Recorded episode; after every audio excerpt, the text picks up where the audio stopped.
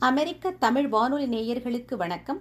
Washington வட்டார பகுதியைச் சேர்ந்த முனைவர் இர. பிரபாகரன் அவர்கள் ஒவ்வொரு சனிக்கிழமையன்றும் பசிபிக் நேரப்படி காலை எட்டு மணிக்கு வழங்கி வரும் திருக்குறள் சிந்தனைகள் என்ற தொடர் சொற்பொழிவு நிகழ்ச்சியில் இப்போது வாழ்க்கையில் வெற்றிக்கு வள்ளுவர் காட்டும் வழி என்ற தலைப்பில் உரையாற்றுகின்றார்.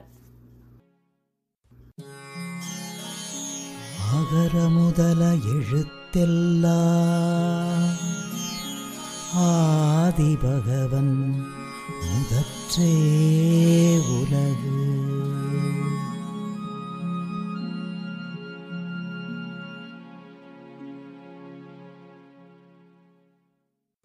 நான் உங்கள் நண்பன் பிரபாகரன் பேசுகிறேன். அமெரிக்க தமிழ் வானொலி நேயர்கள் அனைவருக்கும் என் அன்பார்ந்த வணக்கம். திருக்குறள் சிந்தனைகள் என்ற இந்த தொடர் சொற்பொழிவு நிகழ்ச்சியில் இன்று வாழ்க்கையில் வெற்றிக்கு வள்ளுவர் காட்டும் வழி என்ற தலைப்பில் நம்முடைய வாழ்க்கையில் சுய முன்னேற்றத்திற்கும் வெற்றிக்கும் வள்ளுவர் கூறும் அறிவுரைகளை தொகுத்து வழங்குவதுதான் என்னுடைய நோக்கம். இந்த சொற்பொழிவு HTTPS colon slash slash Thirukkural கட்டுரைகள் டாட் பிளாக்ஸ்பாட் டாட் காம் என்ற வலைத்தளத்தில் ஒரு விரிவான கட்டுரையாகவும் பதிவு செய்யப்பட்டுள்ளது. வாழ்க்கையில் வெற்றிக்கு வள்ளுவர் காட்டும் வழி. இவ்வுலகில் பெரும்பாலான மக்கள் தங்கள் வாழ்க்கையில் வெற்றி பெற வேண்டும் என்று விரும்புகிறார்கள். இவ்வாறு பலரும் முன்னேற்றம் வளர்ச்சி வெற்றி போன்றவற்றை விரும்புவதால் உளவியல் அறிஞர்களும் மற்றவர்களும் சுய முன்னேற்றம் என்பதை பற்றி எண்ணற்ற நூல்களை எழுதி வருகிறார்கள். சொற்பொழிவாற்றுகிறார்கள் வகுப்புகள் நடத்துகிறார்கள். அமெரிக்காவில் சுய முன்னேற்றம் என்ற துறையைச் சார்ந்த நூல்கள் சொற்பொழிவுகள் வகுப்புகள் ஆகியவற்றால் ஆண்டுதோறும் வரும் வருவாய் ஏறத்தாழ பத்து பில்லியன் டாலர் அதாவது எழுபது ஆயிரம் கோடி ரூபாய் என்று ஒரு கருத்து கணிப்பு கூறுகிறது. சுய முன்னேற்றத்தை பற்றியும் சுய முன்னேற்றத்திற்கு தேவையான உந்துதல் பற்றியும் நூற்றுக்கணக்கானவர்கள் ஆயிரக்கணக்கான நூல்களை ஆங்கிலத்தில் எழுதியுள்ளார்கள். மற்ற மொழிகளிலும் சுய முன்னேற்றம் பற்றிய நூல்கள் வெளியிடுவதும் சொற்பொழிவு ஆற்றுவதும் வகுப்புகள் நடத்துவதும் தொடர்ந்து நடைபெற்று வருகின்றன. வாழ்க்கையில் வெற்றி பெறுவதற்கான வழிமுறைகளைப் பற்றி இரண்டாயிரம் ஆண்டுகளுக்கு முன்னரே வள்ளுவரும் கூறியுள்ளார். இன்றைய அறிஞர்களின் கருத்துக்களுக்கும் வள்ளுவரின் கருத்துக்களுக்கும் மிகுந்த ஒற்றுமைகள் காணப்படுகின்றன. வாழ்க்கையில் வெற்றி பெறுவதற்கு வள்ளுவர் கூறும் அறிவுரைகளை தொகுத்து வழங்குவதே இந்த சொற்பொழிவின் நோக்கம். வாழ்க்கையில் வெற்றி என்றால் என்ன? பொதுவாக மிகுந்த செல்வம் உயர்ந்த பதவி சிறந்த புகழ் ஆகியவற்றை பெறுவது சமுதாயத்தில் பிறரால் மதிக்கப்படுவது பாராட்டப்படுவது போன்றவை நடைபெற்றால் ஒருவன் வாழ்க்கையில் வெற்றி பெற்றவனாக கருதப்படுகிறான். ஆனால் வெற்றி என்பது ஒவ்வொருவருக்கும் வேறு வேறாக இருக்கலாம். உதாரணமாக ஒருவன் மிகுந்த புகழடைய வேண்டும் என்ற நோக்கத்தோடு அரசியலில் ஈடுபட்டு தவறான முறையில் மிகுந்த செல்வம் சேகரித்து பலராலும் இகழப்பட்டால் அவன் தன்னை வெற்றி பெற்றவனாக கருத மாட்டான். அதுபோல் ஒருவன் மக்களுக்கு சேவை செய்ய வேண்டும் என்ற விருப்பத்தோடு அரசியலில் ஈடுபட்டு மிகுந்த புகழடைந்தாலும் அவன் பலமுறை தேர்தல்களில் தோல்வியடைந்தால் அவன் தன்னை வெற்றி அடைந்தவனாக கருத மாட்டான். ஆகவே ஒருவன் எதை அடைய விரும்புகிறானோ அவன் அதை அடைந்தால்தான் அவன் தன்னை வெற்றி பெற்றவனாக கருதுவான். வெற்றி என்பது ஒவ்வொருவருக்கும் வேறு வேறாக இருக்குமானால் அனைவரும் தங்கள் வாழ்க்கையில் வெற்றி பெறுவதற்கு பொதுவான வழிமுறைகள் உண்டா? Stephen Covey Zig Ziglar Tony Robbins Jack Canfield Dale Carnegie Norman Vincent Peale போன்ற அறிஞர்கள் ஒரு வாழ்க்கையில் வெற்றி பெற்றுவதற்கு சில பொதுவான விதிமுறைகளை கூறுகின்றார்கள். மற்ற அறிஞர்களைப் போல் வள்ளுவரும் ஒருவன் வாழ்க்கையில் வெற்றி பெறுவதற்கு ஏற்ற கருத்துக்களை கூறுகிறார். வள்ளுவர் கூறும் கருத்துக்களை பார்ப்போம். முதலாவதாக அவர் அனைவரும் சொல்லுகின்ற கருத்து உயர்ந்த கனவுகளை காணுங்கள். அதுதான் முதல் கருத்து. ஒருவன் எதை அடைய விரும்புகிறானோ அதை அவன் அடைந்தால்தான் அவன் தான் வெற்றி பெற்றதாக கருதுவான் என்பதால் ஒருவன் தன் வாழ்க்கையில் வெற்றி பெற வேண்டும் என்று நினை என்று நினைத்தால் ஏதாவது ஒன்றை விரும்ப வேண்டும். அதாவது வாழ்க்கையில் வெற்றி பெற விரும்புபவர்களுக்கு ஒரு லட்சியம் இருக்க வேண்டும். அந்த லட்சியம்தான் கனவு. வெற்றி பெற வேண்டும் என்று விரும்புகிறவர்களுக்கு ஒரு லட்சியம் இருக்க வேண்டும் என்பதை வலியுறுத்துவதற்காக ஸ்டீவன் கவி என்ற அறிஞர் உன்னுடைய கல்லறையில் என்ன பொறிக்கப்பட வேண்டும் என்பதை முடிவு செய்து கொள். என்று தன்னுடைய the seven habits of highly effective people என்ற நூலில் கூறுகிறார். இந்திய குடியரசின் முன்னாள் தலைவர் அப்துல் கலாம் நமது பிறப்பு ஒரு சம்பவமாக இருக்கலாம் ஆனால் இறப்பு ஒரு சரித்திரமாக இருக்க வேண்டும் என்று கூறுகிறார். அதாவது உயர்ந்த அதாவது நல்ல கனவுகள் இருக்க வேண்டும் சிறந்த லட்சியம் இருக்க வேண்டும் வாழ்க்கையில் வெற்றி பெற வேண்டுமானால். ஒருவனுடைய கனவு நிலவானால் அவன் வெற்றி பெற்றவனாக ஆகிறான். வள்ளுவர் கனவு என்ற சொல்லை பயன்படுத்தாமல் எண்ணம் என்றும் அந்த எண்ணம் உயர்ந்ததாக இருக்க வேண்டும் என்றும் கூறுகிறார். நம்முடைய எண்ணம் எவ்வளவு உயர்ந்ததாக இருக்கிறதோ அந்த அளவுக்கு நம்முடைய வெற்றியும் உயர்ந்ததாக இருக்கும் என்பது வள்ளுவரின் கருத்து. இந்த கருத்தை கூறுவதற்கு வள்ளுவர் ஒரு அழகான ஓமையை பயன்படுத்துகிறார்.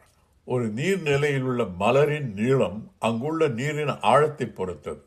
நீரின் ஆழம் அதிகமாக அதிகமாக மலரை தாங்கி நிற்கும் தண்டு நீண்டு கொண்டே இருக்கிறது. அதுபோல் மனிதர்களின் உள்ளத்தில் உள்ள எண்ணம் எவ்வளவு உயர்ந்ததாக இருக்கிறதோ அந்த அளவுக்கு அவர்கள் தங்கள் வாழ்க்கையில் உயர்ந்த வெற்றியை பெறுவார்கள் அல்லது முன்னேறுவார்கள் என்று வள்ளுவர் கூறுகிறார். வெள்ளத்தனைய மலர் நீட்டம் மாந்தர்தம் உள்ளத்தனையது உயர்வு என்பது குரல். எப்படி தண்ணீரில் இருக்கின்ற மலரானது தண்ணீர் அதிகமாக வர வர தண்ணீருக்கு மேலே இருப்பதற்காக அந்த தண்டு நீண்டு கொண்டே இருக்கிறது. அதை போல உயர்ந்த எண்ணங்கள் இருந்தால் ஒருவன் வாழ்க்கையிலே மிகுந்த வெற்றி மிகுந்த வெற்றி அடைவான் என்பது கருத்து. ஒரு லட்சியத்தை முன்வைத்து அதை அடைந்து பலரும் தங்கள் வாழ்க்கையில் வெற்றி பெற்றிருக்கிறார்கள் என்பதற்கு பல சான்றுகள் உள்ளன.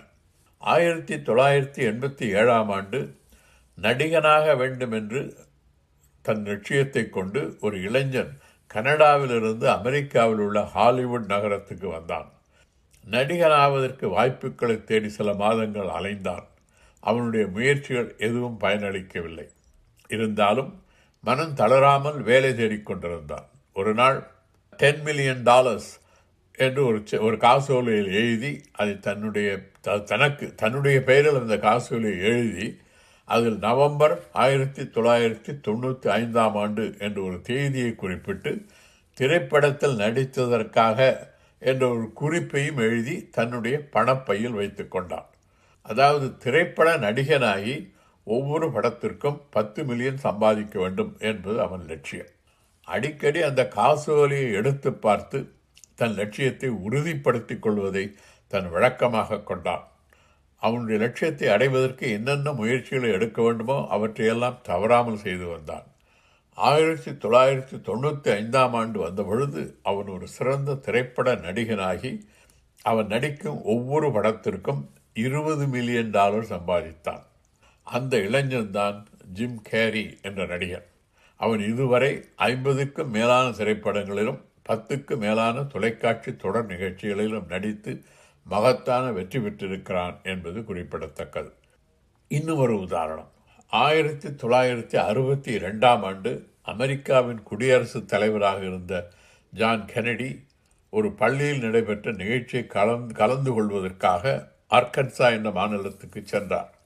அவர் அந்த பள்ளியில் இருந்த சில மாணவர்களை சந்தித்தார். அந்த மாணவர்களை நீங்கள் படித்து முடித்த பிறகு என்ன செய்ய விரும்புகிறீர்கள்? என்று கன்னடி கேட்டார்.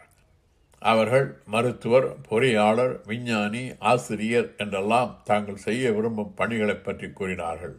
ஒரு மாணவன் நான் உங்களைப் போல இந்த நாட்டின் குடியரசு தலைவராகப் போகிறேன் என்று சொன்னான். அவன் சொல்லியதை கேட்டு மகிழ்ச்சியோடும் வியப்போடும் அவனை கன்னடி வாழ்த்தினார். அந்த மாணவன்தான் ஆயிரத்தி தொள்ளாயிரத்தி தொண்ணூற்றி இரண்டாம் ஆண்டு அமெரிக்க குடியரசின் தலைவராக தேர்ந்தெடுக்கப்பட்ட வில்லியம் கிளின்டன் என்பவர். இதுபோல் வேறு பலரும் தங்கள் லட்சியத்தில் உறுதியாக இருந்து தங்கள் வாழ்க்கையில் வெற்றி பெற்றதற்கு பல சான்றுகள் உள்ளன. ஒரு லட்சியத்தை தன் கனவாக கொள்வது மட்டும் போதாது அந்த கனவு அல்லது எண்ணம் உயர்ந்ததாக இருப்பது மட்டுமல்லாமல் உறுதியானதாகவும் இருக்க வேண்டும். ஒரு லட்சியத்தை அடைய வேண்டும் என்று நினைப்பவன் அந்த லட்சியத்தில் உறுதியாக இருந்தால் அவன் எண்ணியவாறு அவனுடைய எண்ணம் நிறைவேறும் என்று வள்ளுவர் கூறுகிறார். எண்ணிய எண்ணியாங்க இதுவர் எண்ணியர் திண்ணியராகப் பெறின் என்பது குரல் இந்தியாவின் முன்னாள் குடியரசுத் தலைவர் அப்துல் கலாம் கனவு என்பது தூக்கத்தில் காண்பதல்ல உங்களை தூங்க விடாமல் செய்வது என்று கூறுவார். அதாவது நம்முடைய லட்சியம் அல்லது கனவு என்பதை பற்றி எப்பொழுதோ ஒரு சமயம் எண்ணி பார்த்து அதை அடைந்தால் எவ்வளவு நன்றாக இருக்கும் என்று நினைத்து மகிழ்வதால் எந்த பயனும் இல்லை. நமது லட்சியத்தை அடைய வேண்டுமானால் அதை பற்றிய சிந்தனையோடு எப்பொழுதும் இருந்து அதை அடைவதற்கான செயல்களிலும் முயற்சிகளிலும் இடைவிடாமல் நாம் ஈடுபட வேண்டும். என்பதுதான் முக்கியமான கருத்து. இதைத்தான் வள்ளுவர் உள்ளியது உள்ளல் என்று குறிப்பிடுகிறார். உள்ளியது எய்தல் எளிது மண் மற்றும் தான் உள்ளியது உள்ள உள்ளப்பெறின் அந்த எண் எந்த எண்ணம் இருக்கிறதோ அது எப்பொழுதுமே தன்னுடைய சிந்தையில் இருக்க வேண்டும். அப்படி இருந்தால் நினைத்ததை நட நினைத்ததை அடைவதற்கு எளிது என்கிறார். லட்சியம் உயர்ந்ததாக இருந்து அதையே இடைவிடாமல் எண்ணி பார்த்து அதற்கான செயல்களை தவறாமல் செய்தாலும் சில சமயங்களில் நாம் நினைத்தது நினைத்தவாறே நடைபெறாமல் இருக்க வாய்ப்பு உண்டு என்பதை வள்ளுவர் உணராதவர் அல்ல. அது நல்ல பெரிய கனவாக இருக்கலாம் பெரிய லட்சியமாக இருக்கலாம். அடிக்கடி அதை பற்றி நினைக்கலாம். சில சமயங்களில் நாம் நினைத்தது நடக்காமல் இருக்கலாம். அது வள்ளுவருக்கு அதுவும் தெரியும். அதனால் தான் என்ன சொல்லுகிறார் என்றால் நாம் நினைத்தது நினைத்தவாறே நடைபெற தவறினாலும் நம்முடைய முயற்சிகள் கண்டிப்பாக பயனளிக்கும் என்பதால் நாம் எண்ணியது நடக்காவிட்டாலும் அது நடந்ததைப் போலத்தான் என்கிறார் வள்ளுவர். உள்ளுவதெல்லாம் உயருள்ளல் மற்றது தள்ளினும் தள்ளாமை நிறுத்து என்கிறார். அது உயர்ந்த எண்ணங்கள் இருக்க வேண்டும். அதற்கான முயற்சிகளை செய்ய வேண்டும். அது அடைய முடியாவிட்டாலும் கூட அது அடைந்ததைப் போலத்தான். ஆனால் அது எண்ணங்களை இருந்து அதற்காக உழைக்கின்ற போது அதனால் கண்டிப்பாக பலன் பெறலாம் என்பதுதான் வள்ளுவருடைய கருத்து. உதாரணமாக கடந்த நூற்றாண்டில் மார்ட்டின் லூதர் கிங் என்பவர் அமெரிக்காவில் ஆப்பிரிக்க அமெரிக்கர்களின் சமூக உரிமைகளுக்காக போராடினார். அவருடைய புகழ்பெற்ற சொற்பொழிவு ஒன்றில் இந்த நாட்டில் ஒரு நாள் என்னுடைய நான்கு குழந்தைகளைப் பற்றி மற்றவர்கள் முடிவெடுக்கும் பொழுது அவர்களுடைய நிறத்தை பற்றி கவலைப்படாமல் குணத்தை பற்றி மட்டுமே சிந்தித்து பார்த்து முடிவெடுப்பார்கள் என்று நான் கனவு காண்கிறேன் என்று கூறினார்.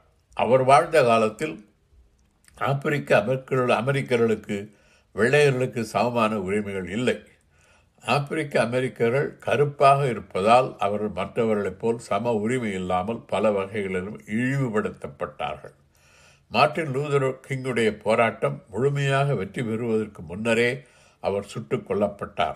அவருடைய போராட்டத்தின் விளைவாக அமெரிக்க ம- அமெரிக்கர்கள் அமெரிக்க அமெரிக்காவில் இருந்த ஆப்பிரிக்க அமெரிக்கர்களுக்கு சில சலுகைகள் வழங்கப்பட்டன. மார்ட்டின் லூதர் கிங் எண்ணியது எண்ணியவாறு நடைபெறாவிட்டாலும் அவருடைய முயற்சிகள் வீண் போகவில்லை. இது தள்ளினும் தள்ளாமை நிறுத்து என்ற வள்ளுவர் என்று வள்ளுவர் கூறுவதற்கு ஒரு உதாரணம். இன்னும் ஒரு உதாரணம். என்னுடைய தமையனார் ஒருவர் சிறு வயதிலிருந்தே இந்திய இராணுவத்தில் ஒரு தளபதியாக வேண்டும் என்று கனவு கண்டார். சிறு வயதிலேயே அவர் பிரான்ஸ் நாட்டின் புகழ்பெற்ற தளபதியாகிய நெப்போலியனை பற்றியும் நெப்போலியனுடைய பல வெற்றிகளைப் பற்றியும் சாதனைகளைப் பற்றியும் ஆர்வத்தோடு படித்தார். பள்ளிப்படிப்பை முடித்த பிறகு இரண்டு ஆண்டுகள் கல்லூரியில் படித்தார்.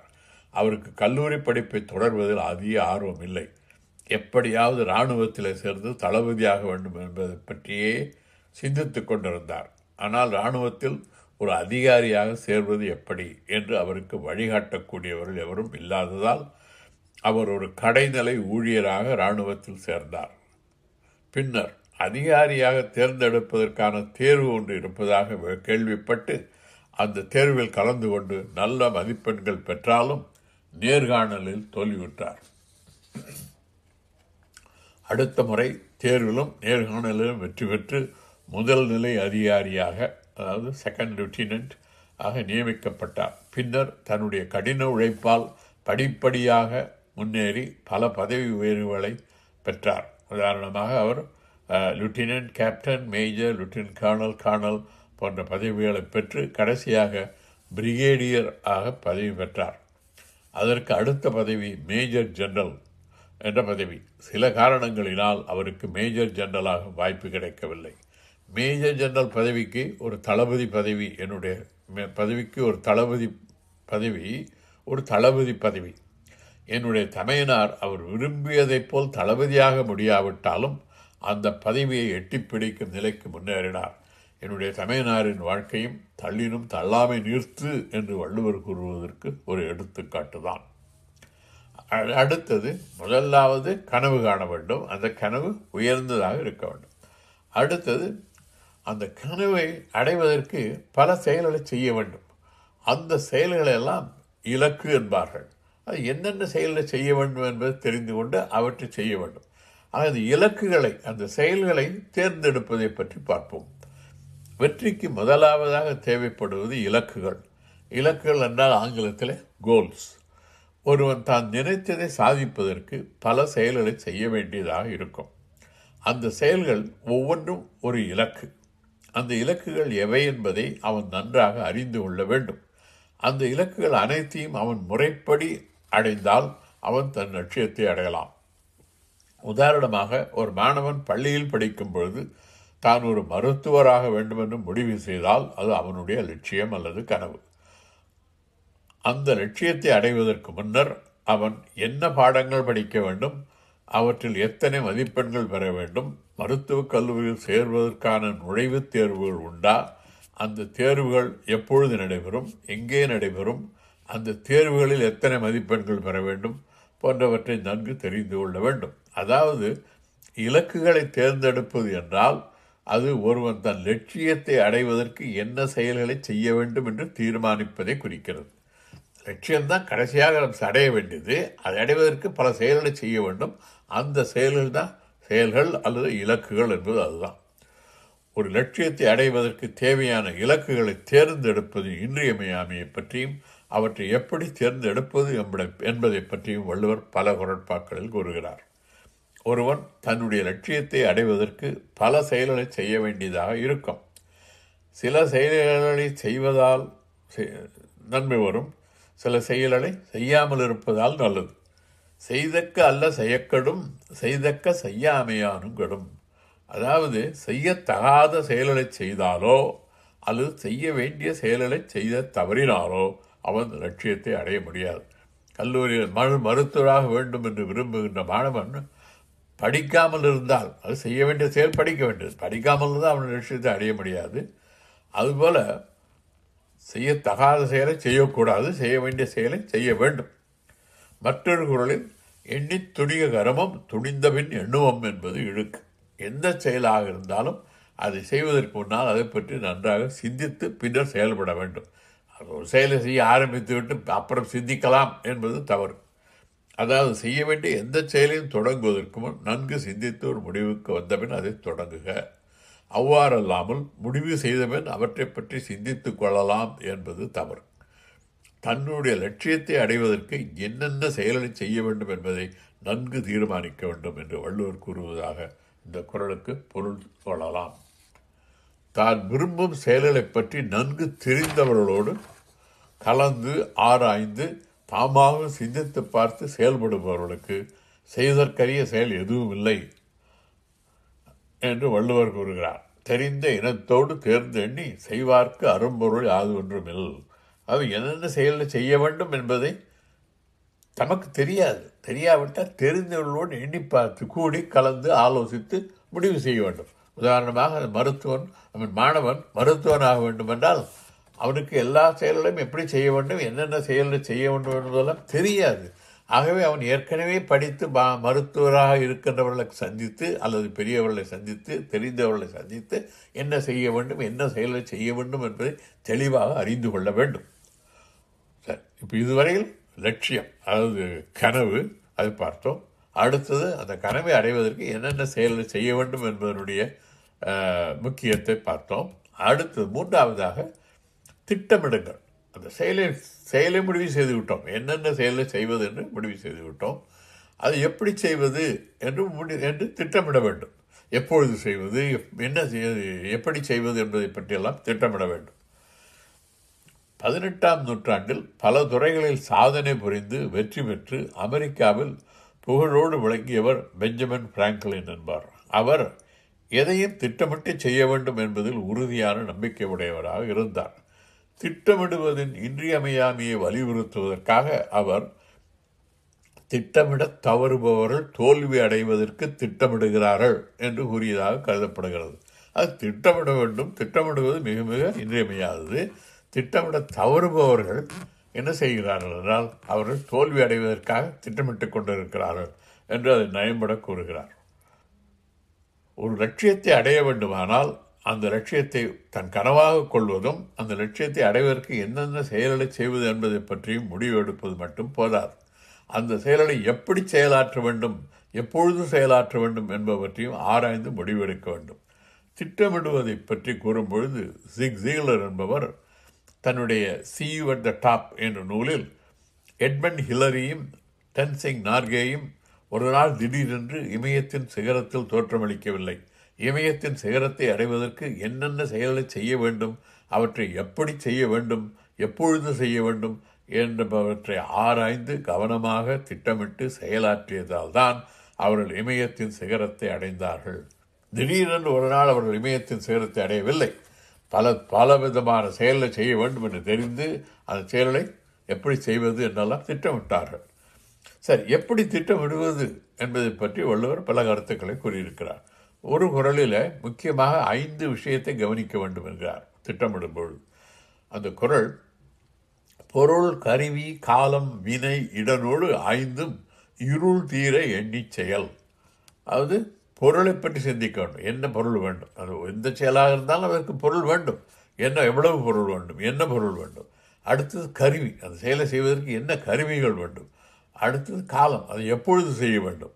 அடுத்து அந்த செயலை பற்றி செய்ய தெரிந்து கொள்ள வேண்டும். அந்த செயலை செய்வதற்கான ஆற்றல் வலிமை அதை பற்றி தெரிந்து கொள்ள வேண்டும். அடுத்து அது எங்கே செய்ய வேண்டும் என்பதையும் தெரிந்து கொள்ள வேண்டும். அதாவது ஒரு செய்ய விரும்பும் செயல் ஒரு கடை வைத்து வியாபாரம் செய்யலாம் என்று ஒருவன் நினைக்கிறான் என்று வைத்துக் கொள்ளுங்கள். அவருடைய கனவு ஒரு செல்வந்தனாக வேண்டும் என்பது கனவு. அதற்கு என்ன செயல் என்றால் அவன் ஒரு கடை வைத்து வியாபாரம் செய்யலாம் என்று ஒரு செயலாக அதை நினைக்கிறான். அந்த கடை வைத்து வியாபாரம் செய்தால் அவன் செல்வந்தன் ஆகலாம் ஆக அவனுடைய கனவு வந்து க செல்வந்தனாகுது. அதற்கு அவன் விரும்பும் செயல் கடை வைத்து வியாபாரம் செய்வது. கடை வைப்பதை பற்றி அவன் சிந்தித்து அதற்கேற்ற திட்டங்களை தீட்ட வேண்டும். செயல் வந்து கடை வைக்கிறது. அதனால் அதுக்கான திட்டங்களை தீட்ட வேண்டும். திட்டங்களை தீட்டும் பொழுது பொருள் கருவி காலம் வினை இடம் ஆகிய ஐந்தை பற்றியும் நன்றாக சிந்திக்க வேண்டும் என்பதுதான் வள்ளுவருடைய அறிவுரை. முதலாவதாக பொருள் ஒவ்வொன்றையும் பார்ப்போம். பொருள். கடையை திறப்பதற்கு எவ்வளவு பொருள் வேண்டும்? எவ்வளவு மூலதனம் வேண்டும்? கடையை திறந்தால் மாத்திரம் போராது அதுக்கு சாமான்கள் வாங்க வேண்டும். அதுக்கு எவ்வளவு மூலதனம் வேண்டும்? எத்தனை பேர் வேலைக்கு சேர்க்க வேண்டும்? அதற்கு எவ்வளவு பணம் வேண்டும்? இதை பற்றியெல்லாம் சிந்திக்க வேண்டும். ஆக முதலாவதாக சிந்திக்க வேண்டியது பொருள். இரண்டாவது கருவிகள். கடையில் இருந்து வியாபாரம் செய்ய வேண்டுமானால் கடைக்கு என்னென்ன கருவிகள் வேண்டும்? இந்த காலத்தில் ஒரு கம்ப்யூட்டர் வேண்டியதாக இருக்கலாம். கேஷ் ரிஜிஸ்டர் வேண்டியதாக இருக்கலாம். சாமான்களை சேகரித்து வைப்பதற்கு ஒரு ரெஃப்ரிஜரேட்டர் தேவையாக இருக்கலாம். அவன் சாமான்களை வாங்குவதற்கு வாங்க போக்குவரத்துக்காக ஒரு ட்ரக் தேவையாக இருக்கலாம். இதெல்லாம் அவனுக்கு தேவையான கருவிகள். மூன்றாவது காலம். எப்பொழுது திறப்பது என்பதை சிந்திக்க வேண்டும். அந்த கடையை திறப்பது இப்பொழுது. உதாரணமாக இப்பொழுது கொரோனா நுண் நுண்குழுமை பரவலாக இருக்கிறது. இப்பொழுது திறந்தால் மக்கள் வருவார்களா? அல்லது அடுத்த ஆண்டு திறக்கலாமா? என்பது பற்றி சிந்திக்க வேண்டும். எப்பொழுது திறந்தால் அது வியாபாரத்தை எளிதாக லாபகரமாக நடக்க முடியும் என்பதை சிந்திக்க வேண்டும். அது பொருளை பார்த்தோம் கருவியை பார்த்தோம் காலத்தை பார்க்கிறோம். அடுத்தது வினை. வினை என்றால் செயல். அந்த கடையை வைத்து வியாபாரம் செய்வதுதான் இங்கே செயல். வியாபாரம் செய்வதை பற்றி நன்கு ஆராய வேண்டும். எத்தனை பேரை வேலைக்கு எடுப்பது அவர்களை எப்படி தேர்ந்தெடுப்பது எங்கிருந்து சாமான்களை வாங்குவது என்ன விலைக்கு வாங்குவது என்ன விலைக்கு விற்பது போன்றவற்றை சிந்திக்க வேண்டும். சரி. பொருள் கருவி காலம் செய் வினை இதை பற்றி நான்கையும் பார்த்தோம். ஐந்தாவது இடம். அந்த கடையை எந்த இடத்திலே திறப்பது என்பது முக்கியமான ஒரு கருத்து. அதை பற்றியும் சிந்திக்க வேண்டும். இன்னொரு உதாரணம். ஒருவன் அரசியலில் ஈடுபட்டு உயர்ந்த பதவிகளை அடைய வேண்டும் என்று விரும்பலாம்.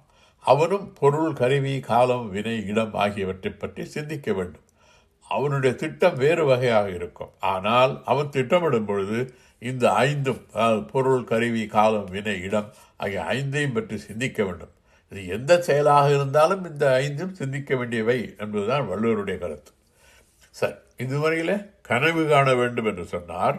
அடுத்து அந்த கனவுக்கான செயல் என்ன செயலை செய்ய வேண்டும் என்பதை பற்றி சொன்னார். அதுக்கு அடுத்து என்ன அந்த செயலை செய்வது எப்படி செய்வது என்று திட்டமிட வேண்டும் என்று வள்ளுவர் கூறினார். இந்த மூன்று மூன்று நிலைகளை பார்த்தோம். இப்போ க நாலாவது நிலை. திட்டங்களை தீட்டினால் மட்டும் போராது செயல்படுத்த வேண்டும். அது நாலாவது. கனவு காணுதல் இலக்குகளை தேர்ந்தெடுத்தல் திட்டம் தீட்டுதல் ஆகியவை மிகவும் இன்றியமையாமைவை.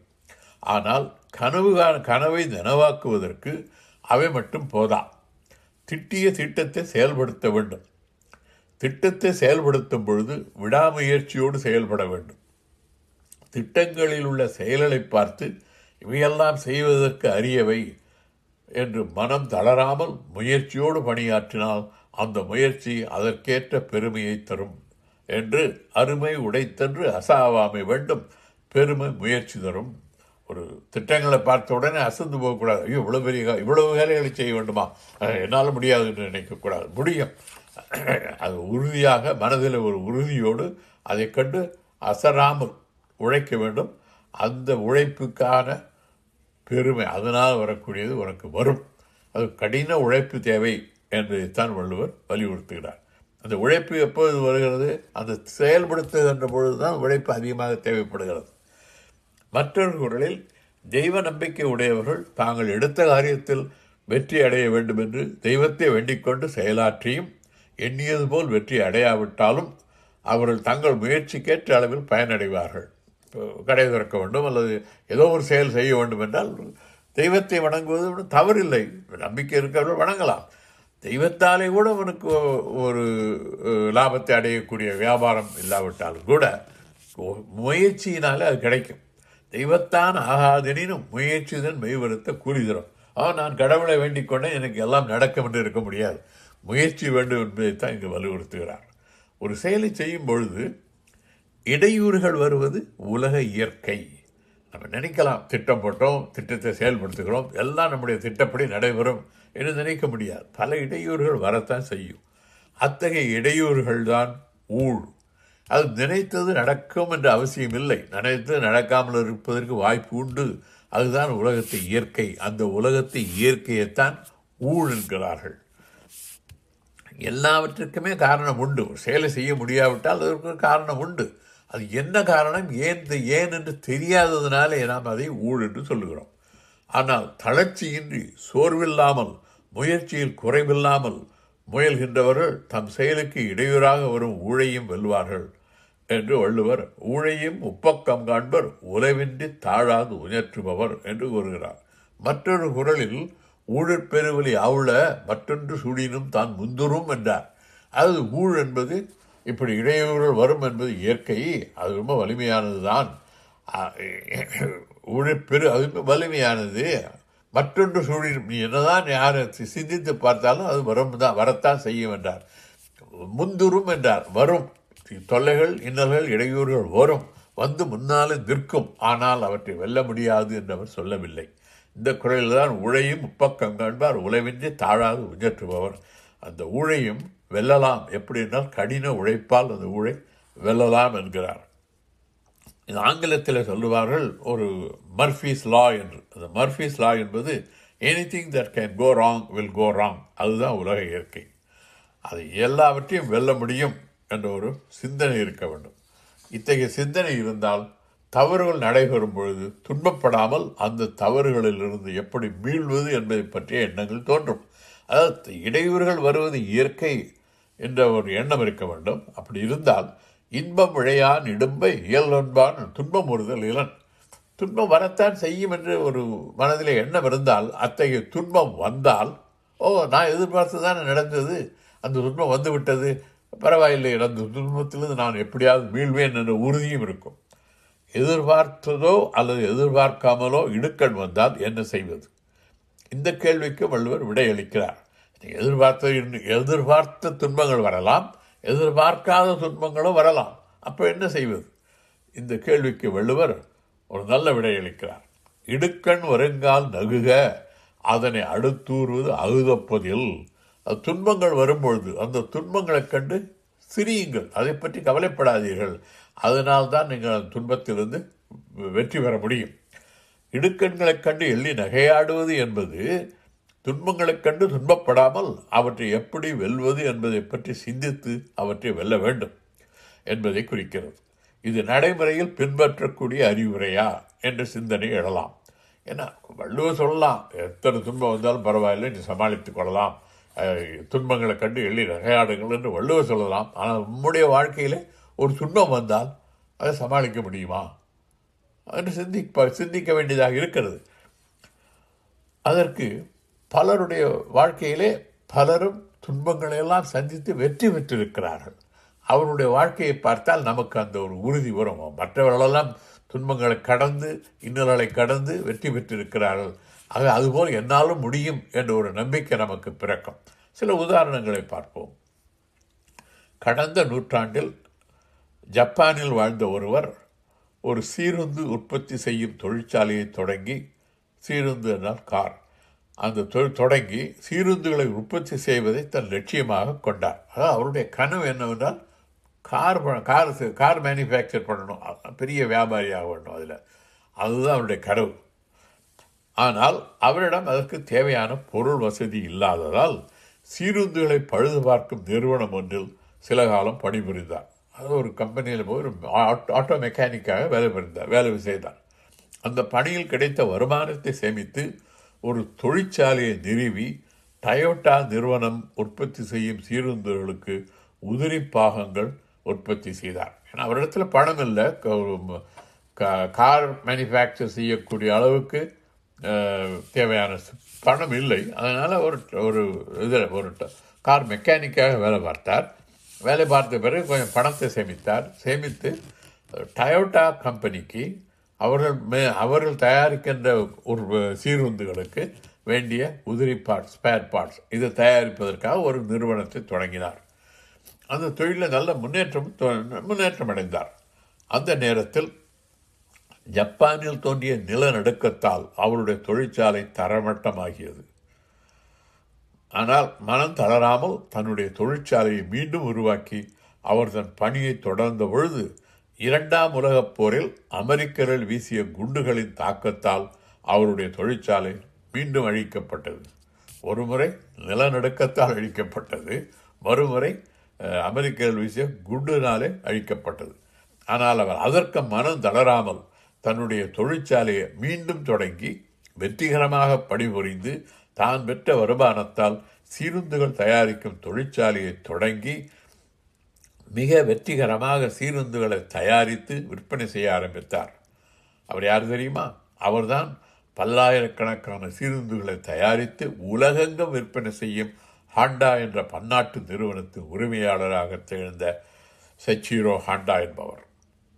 ஆப்பிள் நிறுவனத்தை தொடங்கிய ஸ்டீவ் ஜாப்ஸ் அவருடைய நிறுவனத்திலிருந்து வெளியேற்றப்பட்டார். அவர் தான் தொடங்கினார். இருந்தாலும் பல காரணங்களினாலே அவர் அவருடைய நிறுவனத்திலிருந்தே வெளியேற்றப்பட்டார். பின்னர் வேறொரு நிறுவனத்தை தொடங்கி அதை வெற்றிகரமாக நடத்தி மீண்டும் ஆப்பிள் நிறுவனத்தின் தலைவராக பதவியேற்றார். அவர் தன் கணையத்தில் தோன்றிய புற்றுநோயால் பெரிதும் பாதிக்கப்பட்டார்.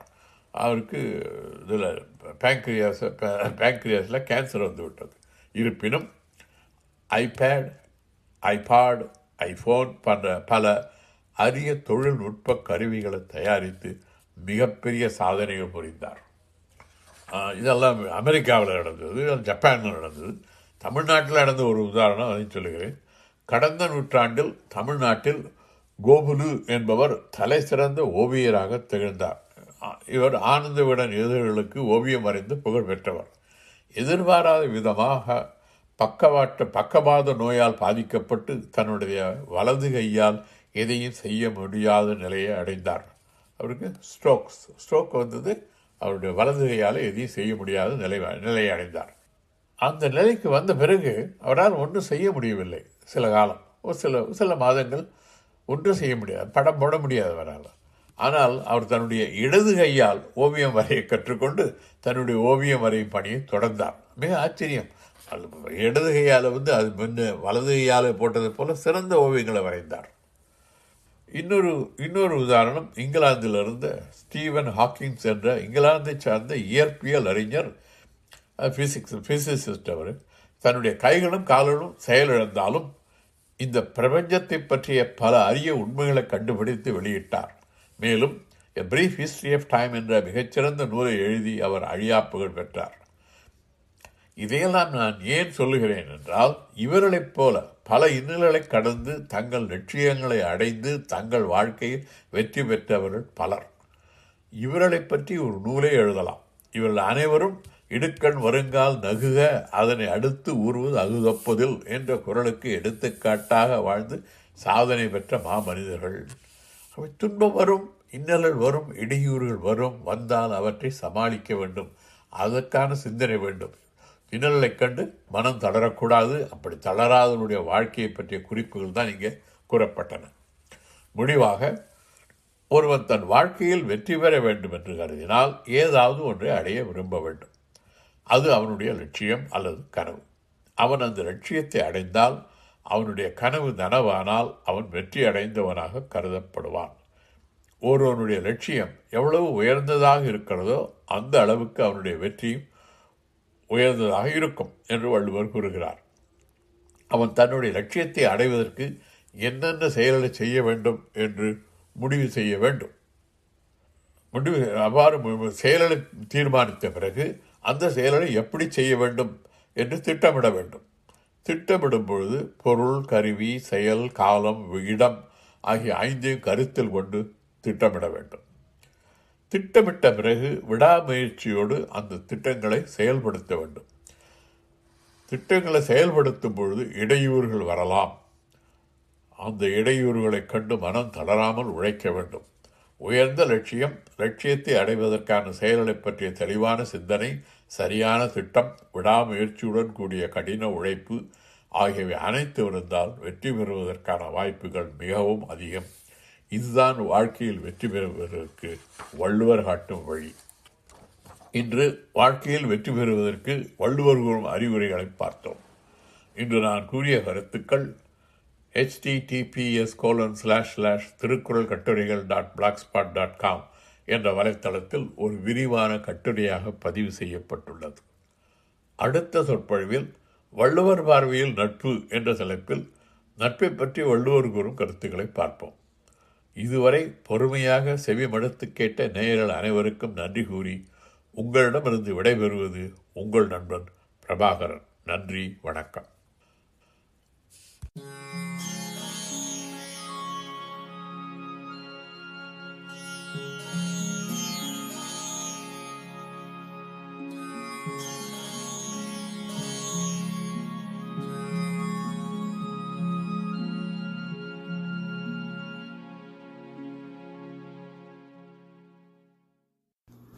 இதுவரை வாஷிங்டன் வட்டார பகுதியைச் சேர்ந்த முனைவர் இர. பிரபாகரன் அவர்கள் வாழ்க்கையில் வெற்றிக்கு வள்ளுவர் காட்டும் வழி என்ற தலைப்பில் தம் திருக்குறள் சிந்தனைகளை வழங்கியதை கேட்டீர்கள். இந்நிகழ்ச்சி உங்களுக்கு பயனுள்ளதாக இருந்திருக்கும் என்று எண்ணுகிறோம். நிகழ்ச்சி குறித்த உங்கள் கருத்துக்களை American Tamil radio at Gmail dot com என்ற மின்னஞ்சல் முகவரிக்கு தெரியப்படுத்துங்கள். நன்றி.